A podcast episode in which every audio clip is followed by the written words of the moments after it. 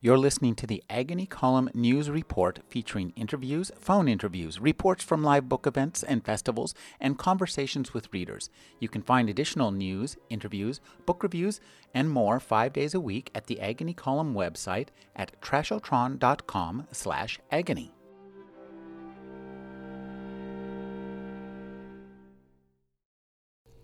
Randall Kennedy is a Michael R. Klein professor at Harvard Law School, where he teaches courses on contracts, criminal law, and the regulation of race relations. He's a member of the Bar of the District of Columbia, the American Law Institute, the American Academy of Arts and Sciences, and the American Philosophical Society. His other books include For Discrimination, Race, Affirmative Action, and the Law the persistence of the color line, racial politics, and the Obama presidency. His new book is Say It Loud on Race, Law, History, and Culture. Thank you for joining me, Randall. Thank you very much. This is a book of essays, and I love the essay form a lot. Um, and I think you write essays extremely well. And one thing that's really appealing about this book is your voice in writing these essays. We get a really clear picture of who you are and and what you have to say and what you're interested in, what you believe. Uh, talk about the appeal of the essay form for you as a writer. Well, I've enjoyed essays for a long time, and some of my favorite journalists, favorite scholars, favorite intellectuals have been essayists. I, I immediately think of uh, Irving Howe. I think of uh, I.F. Stone. I think of um, uh, Dwight Macdonald. These are people who I read when I was in college. I, I enjoyed their writings.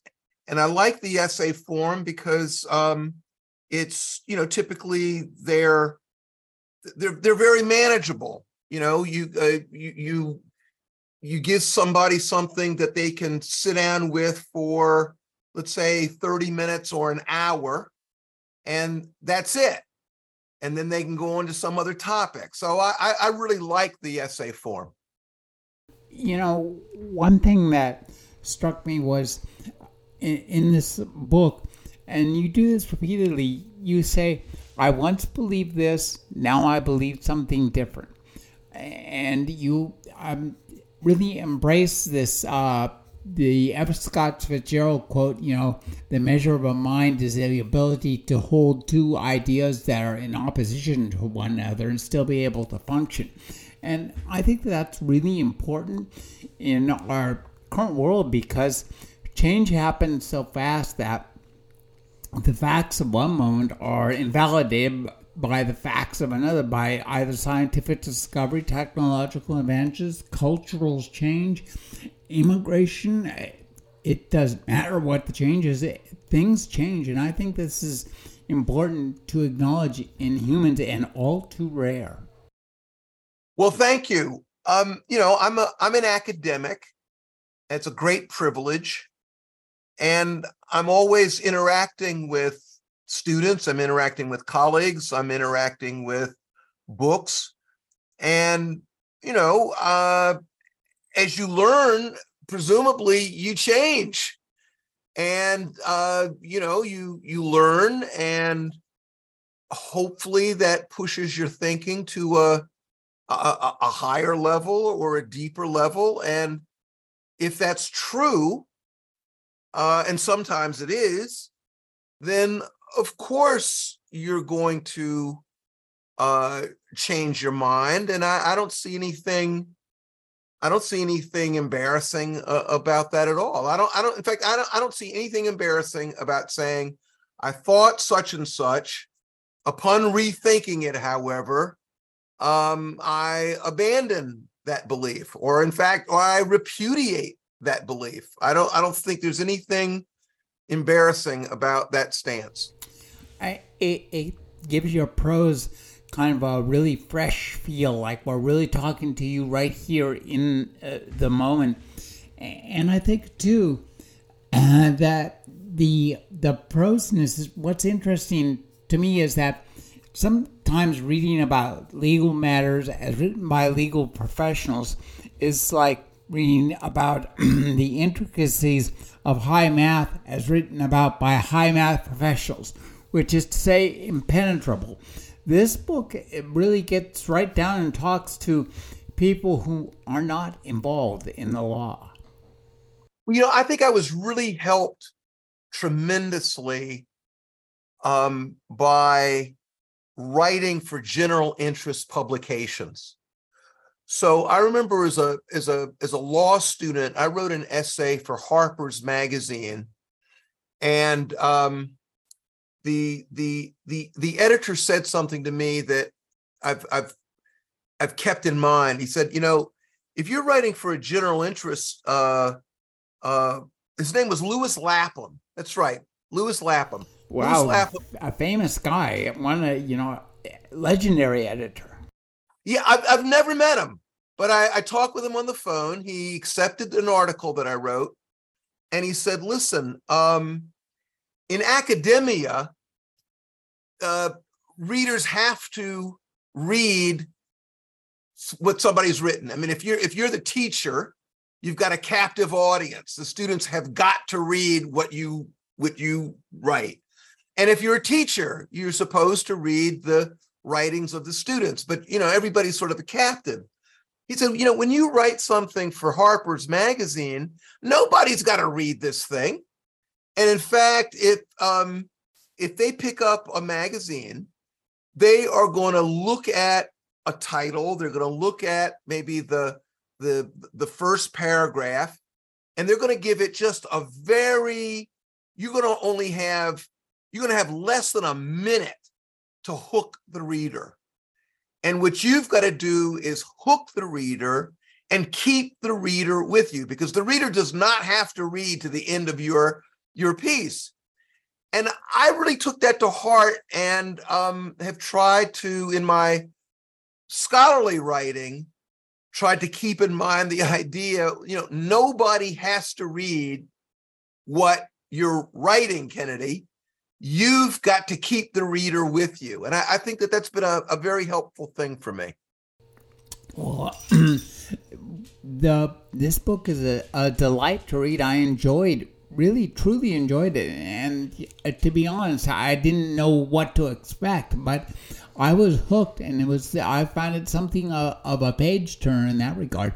And you get you got me on the first line of the preface, which reads the writings that follow are the impressions of a black slash Negro slash colored slash African American law professor born in Columbia, South Carolina in 1954, four months after the Supreme Court handed down Brown v. Board of Education.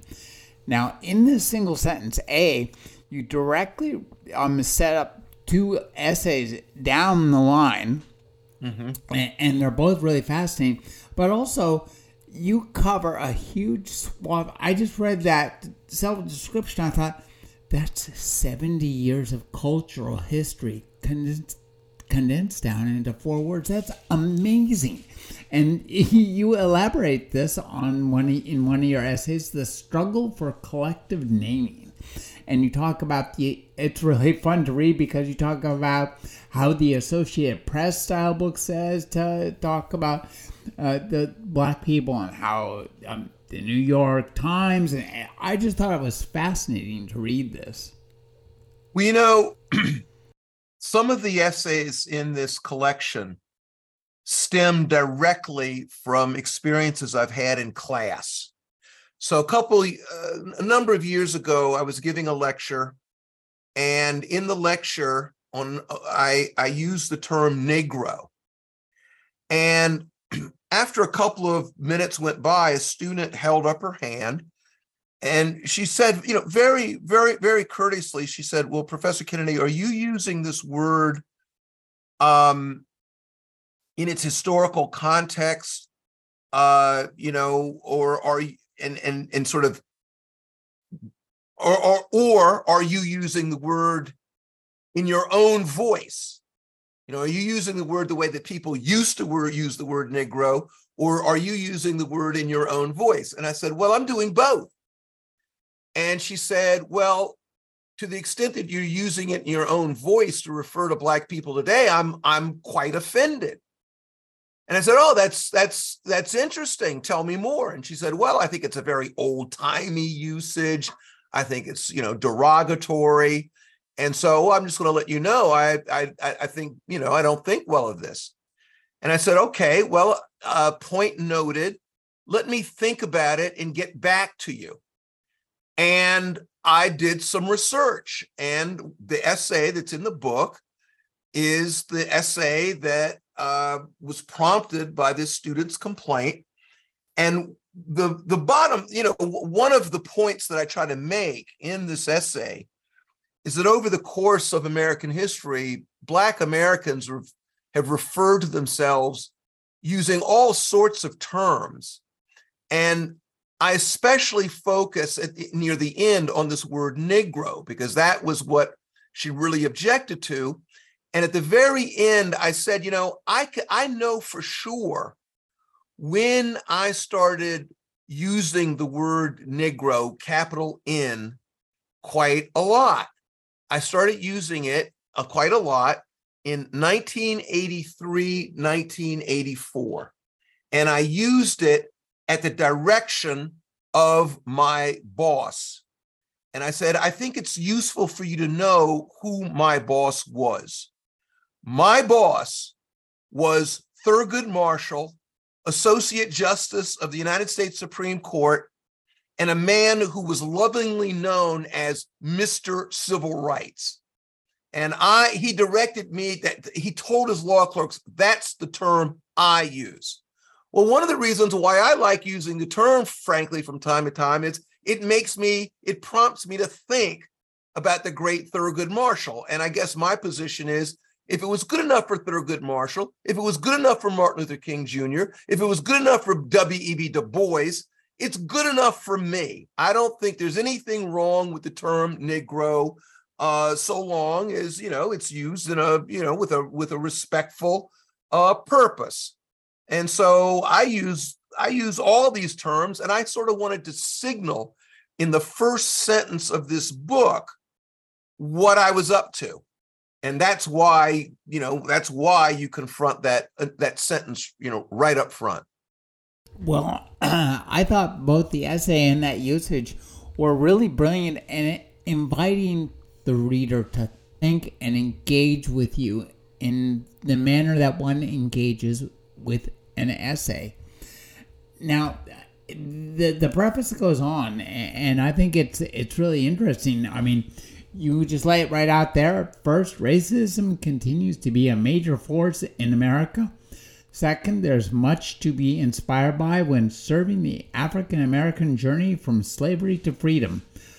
Third, social relations are complex and messy. Now, that's a great summary of where we where we are in this moment and where we've been for the last X years, you're you would be better equipped to fill in that number than I. Well, I mean, frankly, um, the American story has always been complex and messy, um, because you know we're we're human beings and human beings are complex uh, and messy. Even even in the situation where it looks simple it usually it, it's not and one of the things that i like doing is um actually turning things over and looking for the messiness, looking for the ironies, looking for the paradoxes, um, looking for things which people might find surprising. That's what I like doing in uh, class. That's what I like doing in lectures. That's what I like doing in uh, these essays. The essay that follows is also just fascinating. Shall we overcome optimism and pessimism in African American racial thought? And, I found this really a, a great well of insight and, and thoughtful. Also, I found it really engaging to read. So, talk about writing about hard subjects, complicated, messy stuff, yet telling a story that the read that just grabs the readers and keeps us going. Reading each word. I mean, you once you start one of these essays, you will read it through to the very end and be inclined to start the next. Well, this essay, uh, I mean, all these essays mean a lot to me. I'd say that this one in particular, and this one in particular, well, first of all, let me just say just quickly what the essay is about. The, the, the essay is about two camps in uh, African American racial thought. One camp I call the optimistic camp. This is the camp that believes we shall overcome. This is the camp that um, the great spokesperson for this camp in the 19th century would have been Frederick Douglass. Uh, Frederick Douglass, even before the abolition of slavery, was asked whether he envisioned a time in which uh, uh, Black Americans and white Americans and all Americans would be able to live in the same country uh, as neighbors on an equal basis. Now, here is a person who was enslaved. He's speaking before the before the abolition of slavery, and he says, "Yes, I can envision such a moment." In the 20th century, the great spokesperson for optimism would be the great Martin Luther King Jr.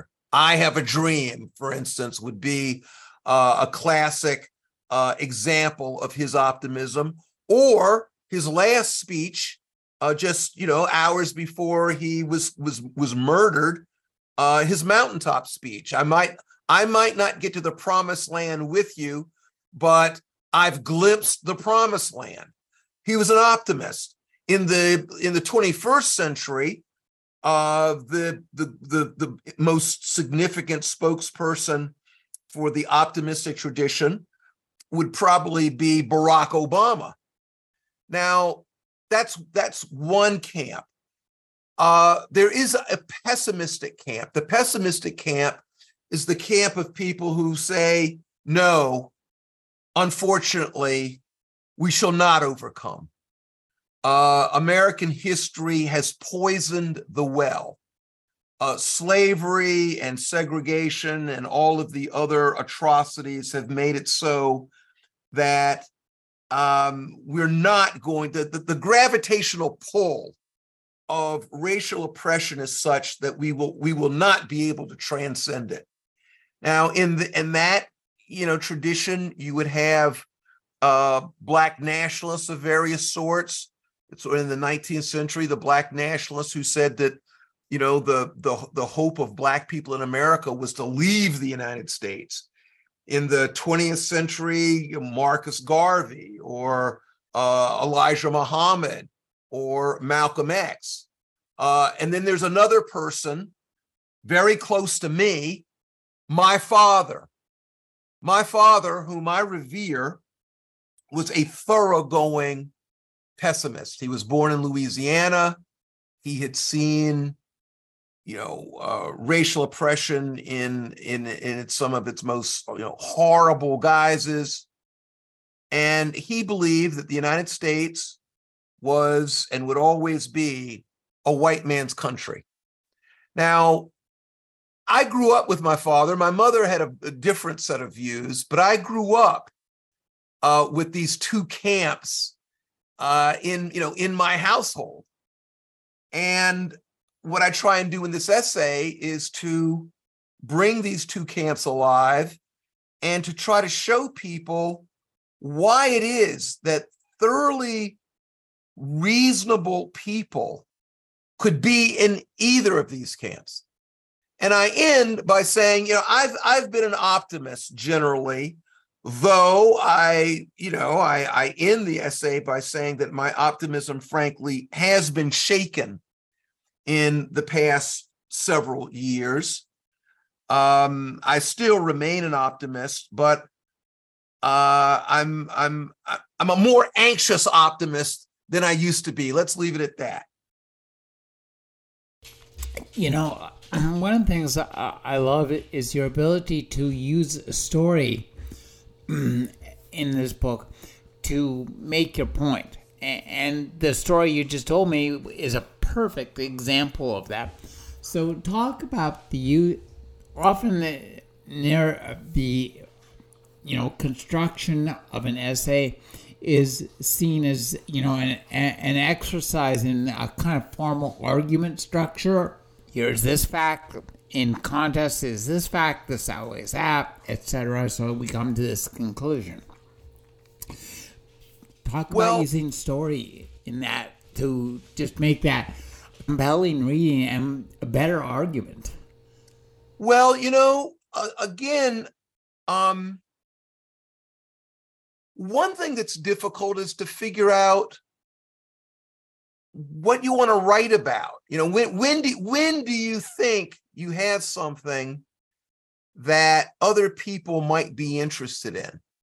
And for me, one of the telltale signs that I might be onto something is if I talk about a subject and it prompts several iterations of argument. I mean, if over the course of a month, I go out to dinner with various sorts of people and I get in an argument about a topic, I say, oh, there, that, there's a topic that warrants uh, examination and that's that's often how I come across. Uh, that's that's often the beginnings of these, you know, of, of an essay.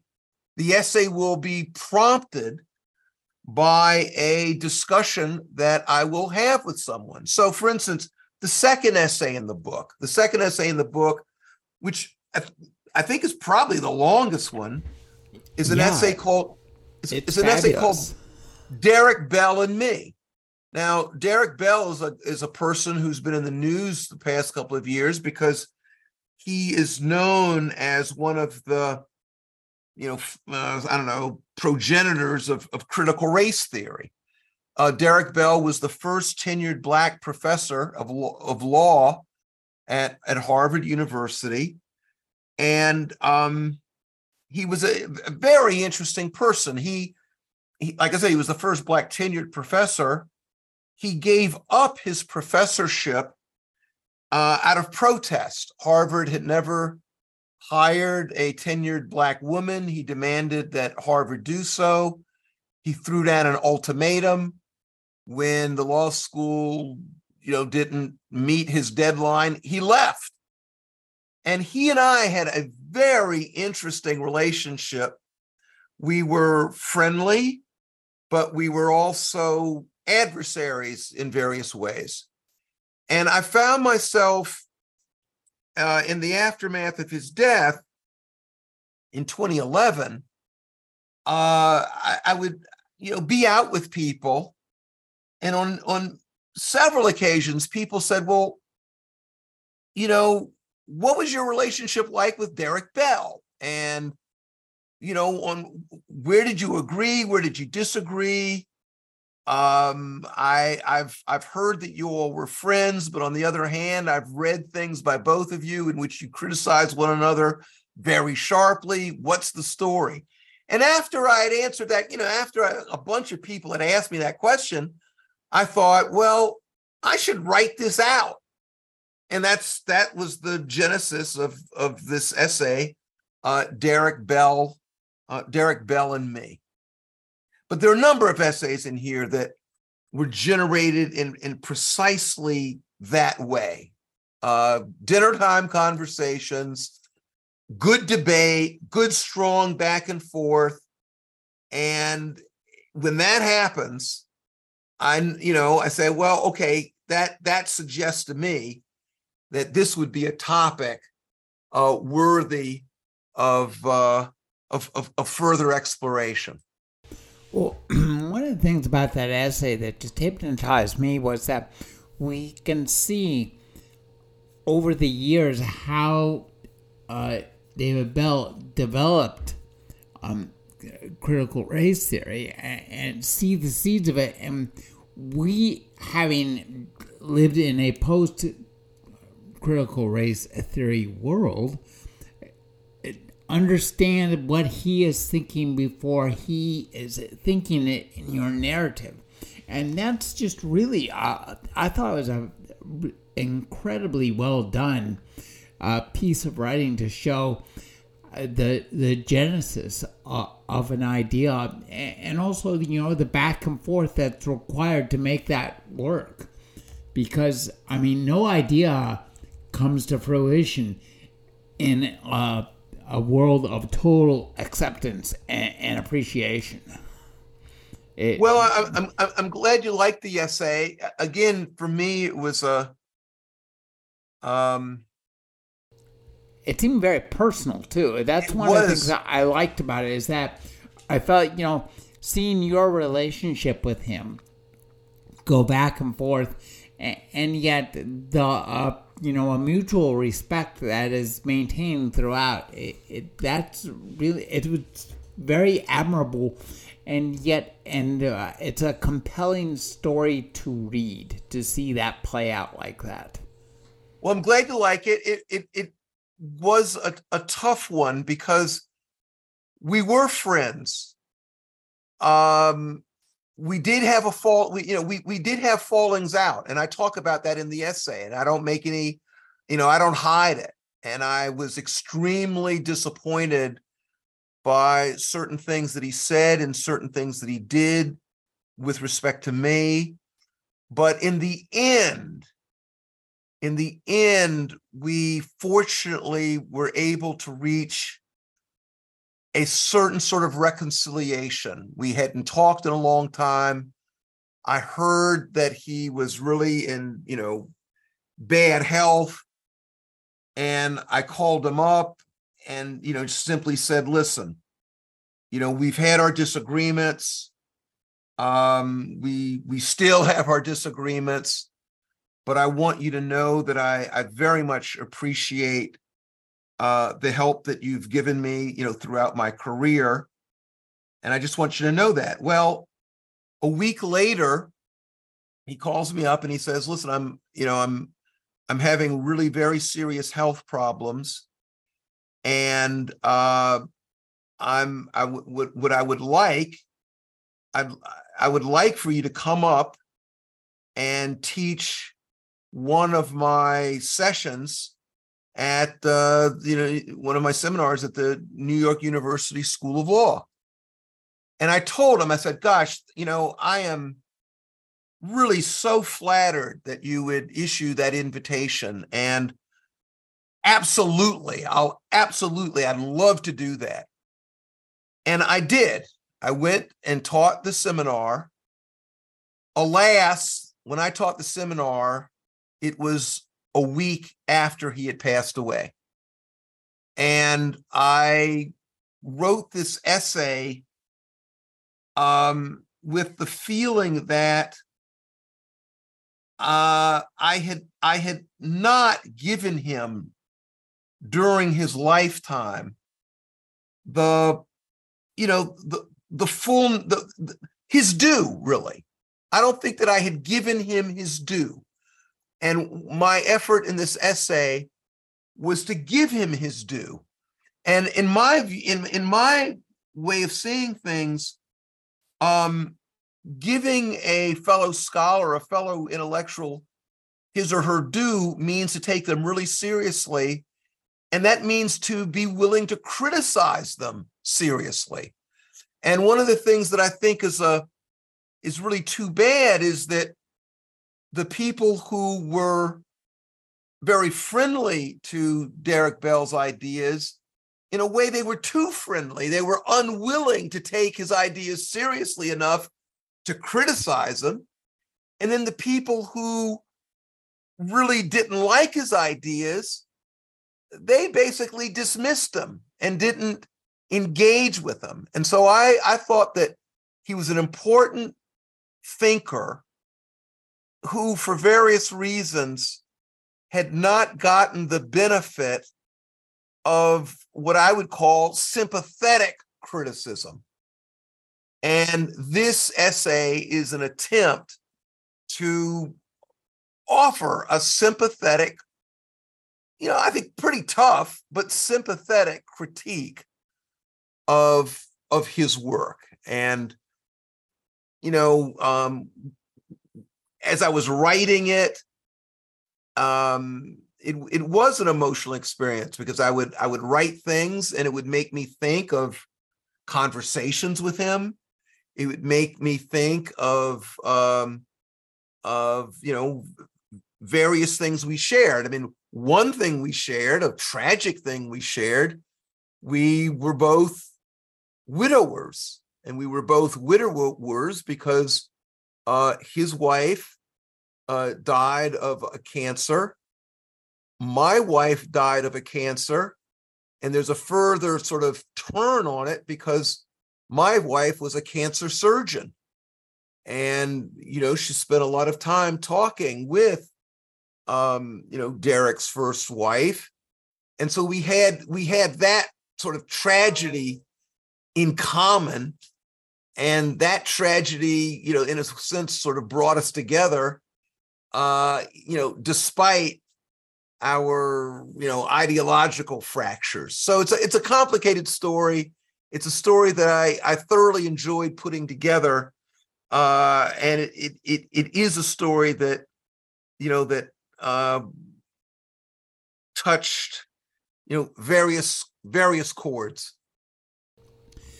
You know, throughout this book, you cite various parts of history and aspects of history that though I went to good schools and you know I had a standard um, issue American education went to college and uh, eventually got a job that had nothing to do with my degree. Um, I did not know most of the history, or I had not seen the history from the perspective that you gave us in this book. And I think history is really important. And just from what I read in this book, I thought, boy, this book should be in the history course of every American, you know, high school student because it gives a really good pers- perspective.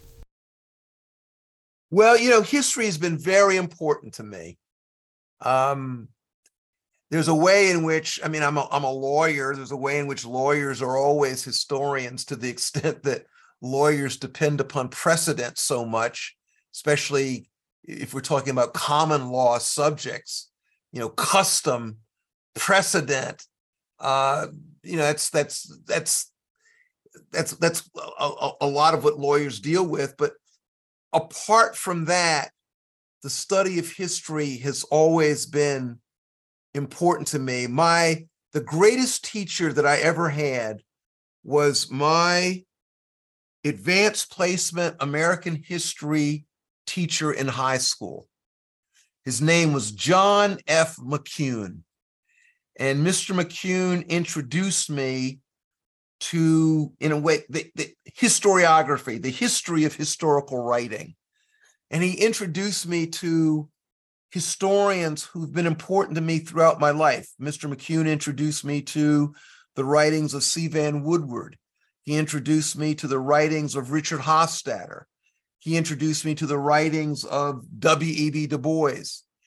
Um, and I've, I've always had a love of history. And then when I went off to college, I fell under the sway of several really, you know, world-class historians, Arthur Link, the great biographer of Woodrow Wilson, um, Eric Foner, the great historian of Reconstruction, who has become a lifelong friend of mine. So, history, and particularly um, the politics of history, has been a, a, a, very deep interest, remains a deep interest, uh, and is really a part of, of, of, of my scholarship.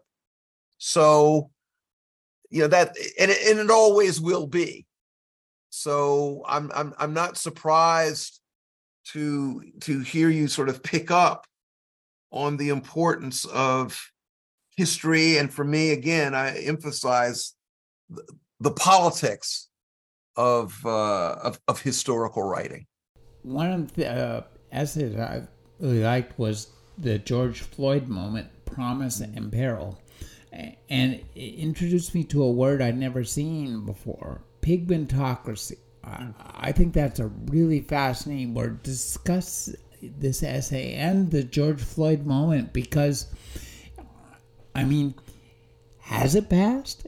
Is it is it re? Do we have a rebirth? Uh, you would know. Well, the George Floyd moment. I mean, when we talk about the George Floyd moment, we're talking about. I mean, just to you know, remember, uh, George Floyd was killed by police officers in Minneapolis on May 25th, 2020. And that moment was a very important moment in the shaping of this collection of essays. For one thing, um, you remember, you know, we th- this this book of essays was really, in a way, a COVID project it was put together when I was at home because school had been shut down.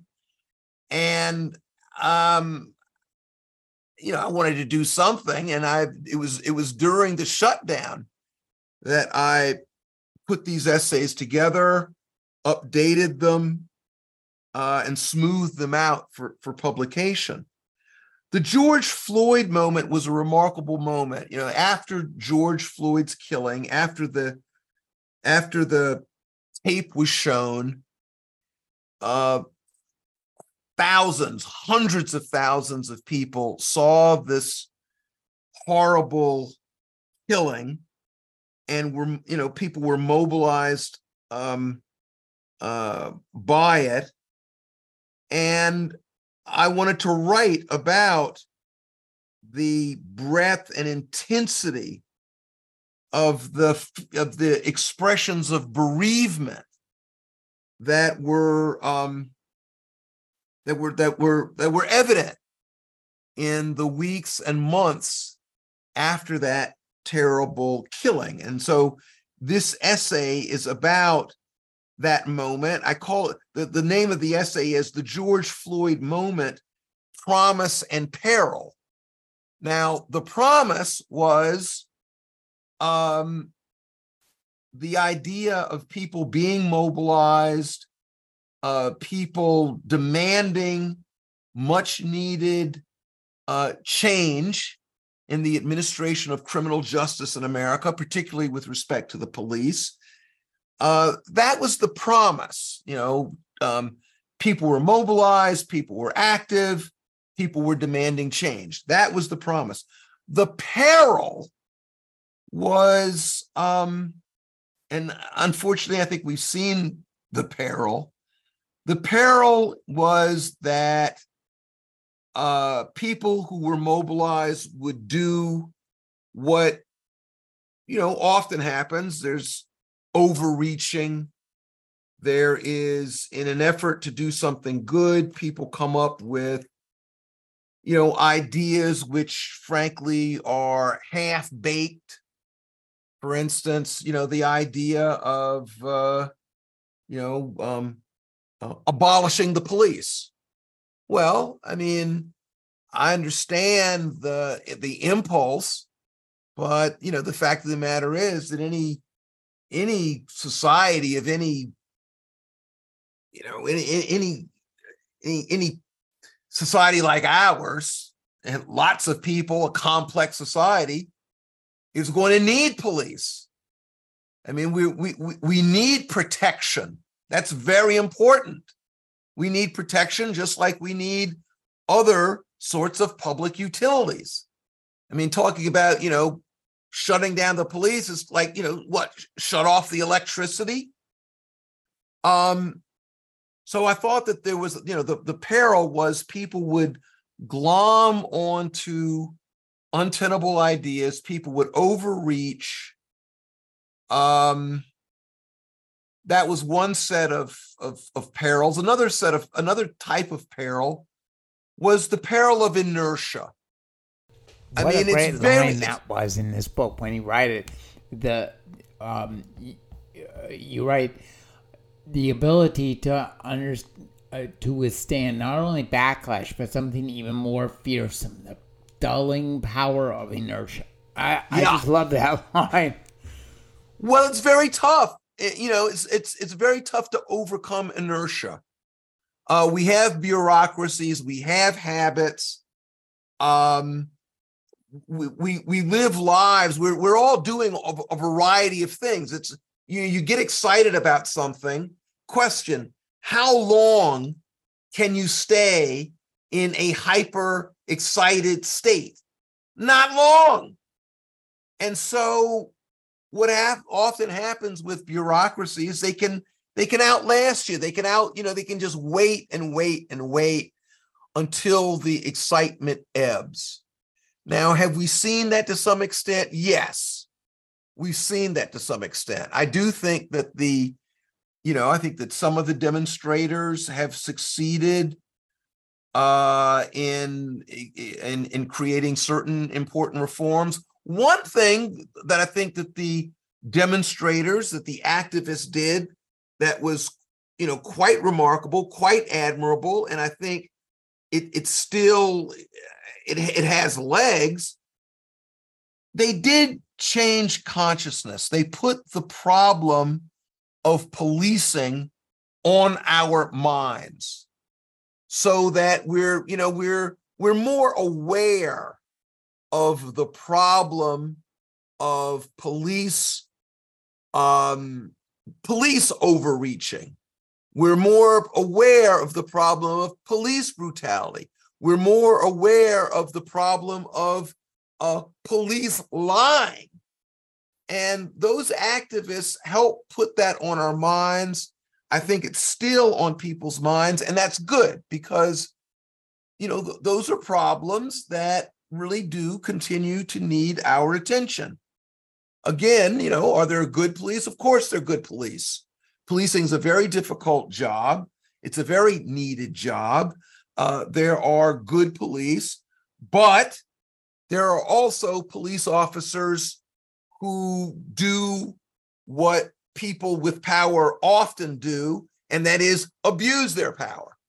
And we have to be very aware of that, very attentive to that, and try to redress that ongoing problem. And that's that's sort of what I was, you know, trying to get at with this this that essay, the George Floyd moment, uh, promise uh, and peril.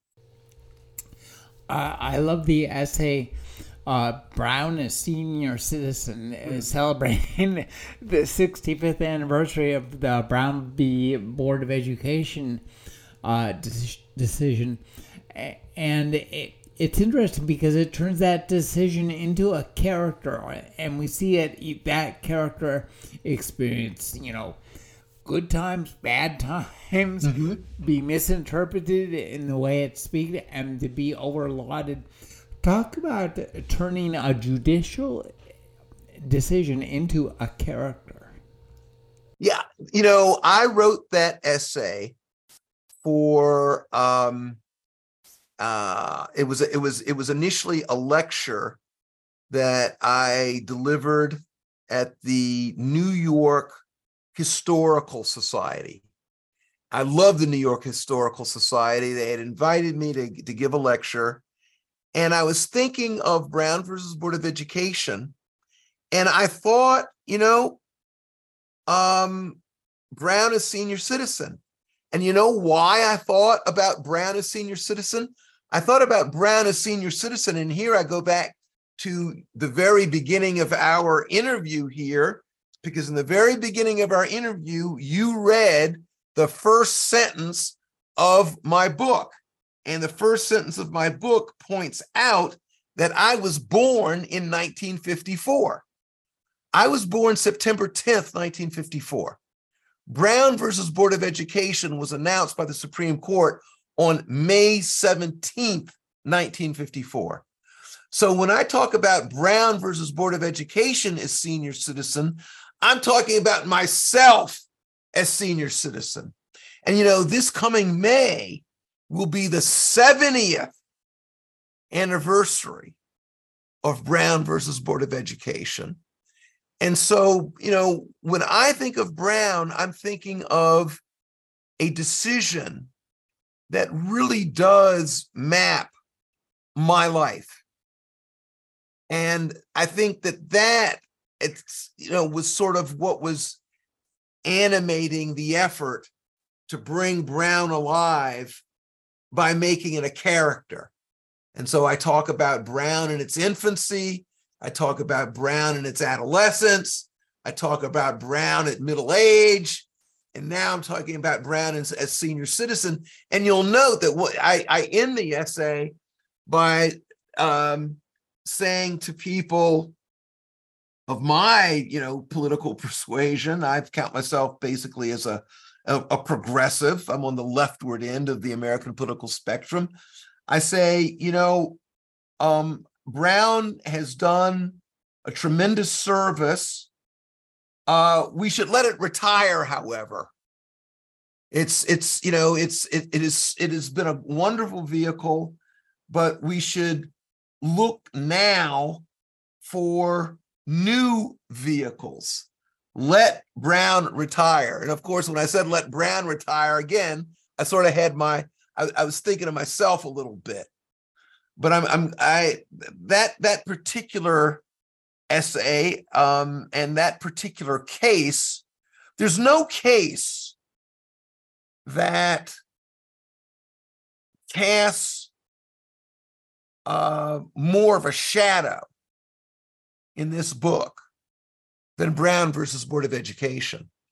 And of course, it casts a shadow not only because of the ultimate holding.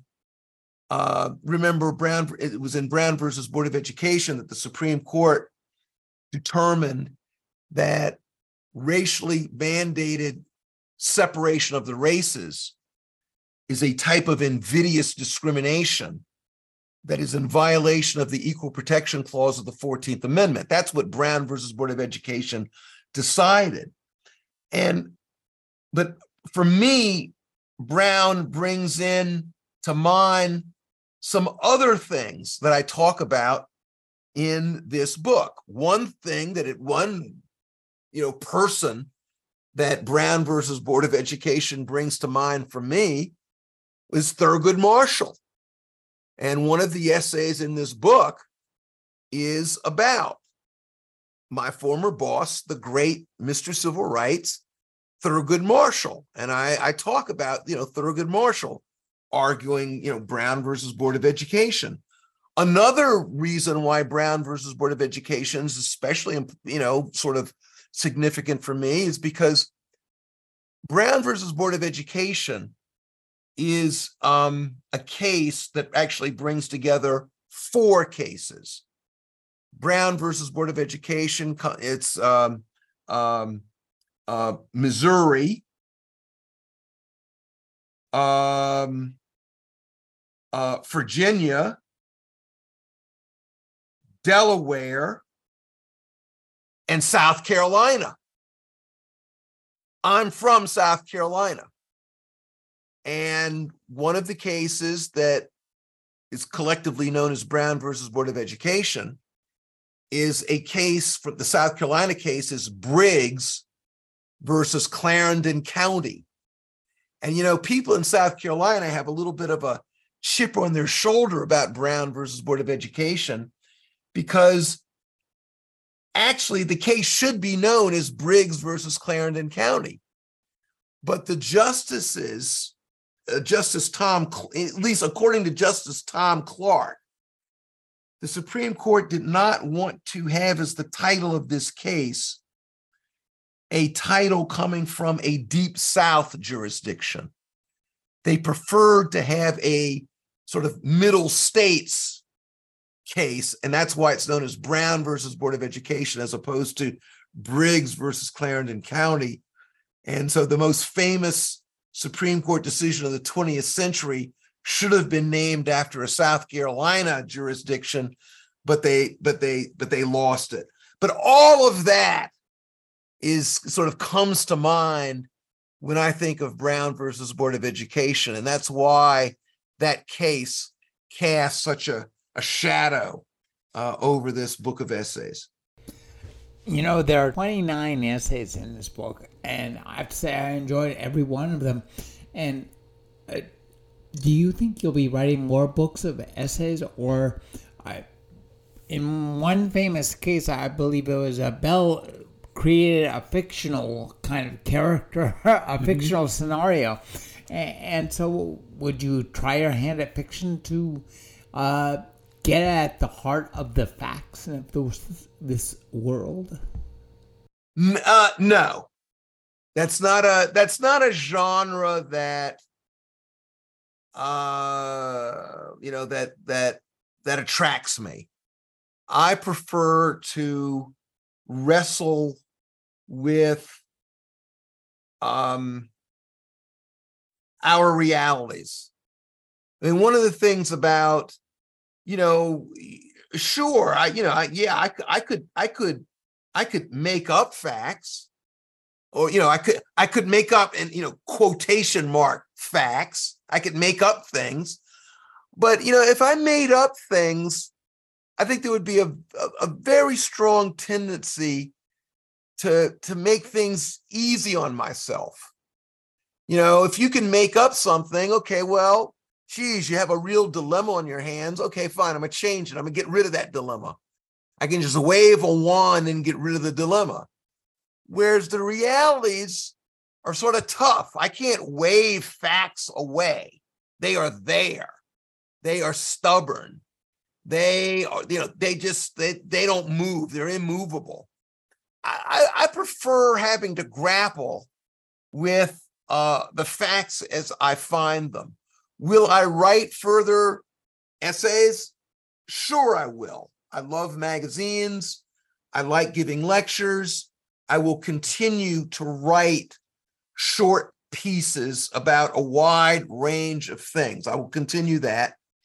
Um, I do that alongside of other sorts of writing. So, for instance, right now, I'm uh, desperately trying to finish up a, a book on which I've been working for almost 10 years. It's a it's a book that tries to address the following question: How did protests against racial injustice in the mid 20th century change American law?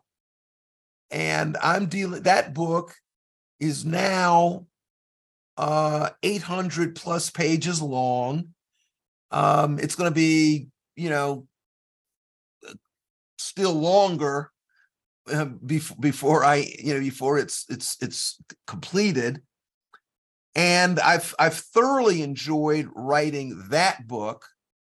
It's a it's a different sort of writing. It's a different sort of book. But you know, I'm gonna write that book.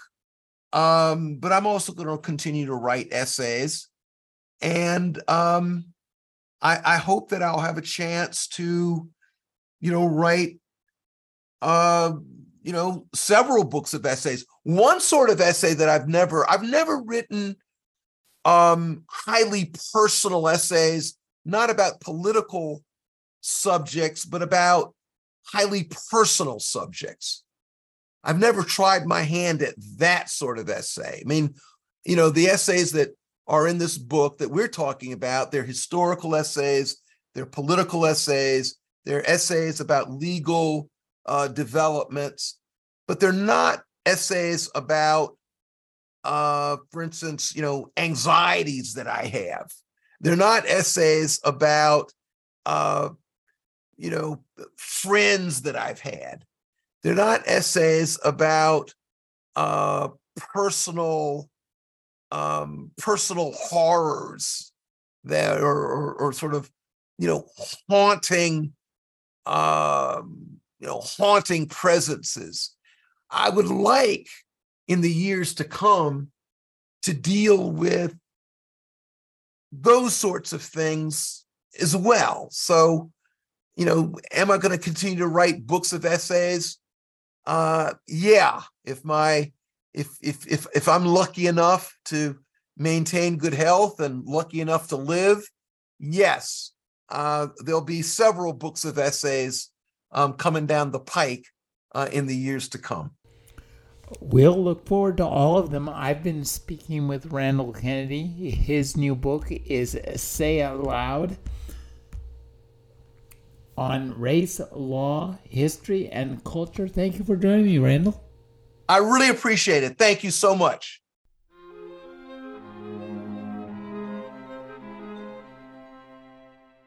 You're listening to the Agony Column News Report featuring interviews, phone interviews, reports from live book events and festivals, and conversations with readers. You can find additional news, interviews, book reviews, and more five days a week at the Agony Column website at trashotron.com slash agony.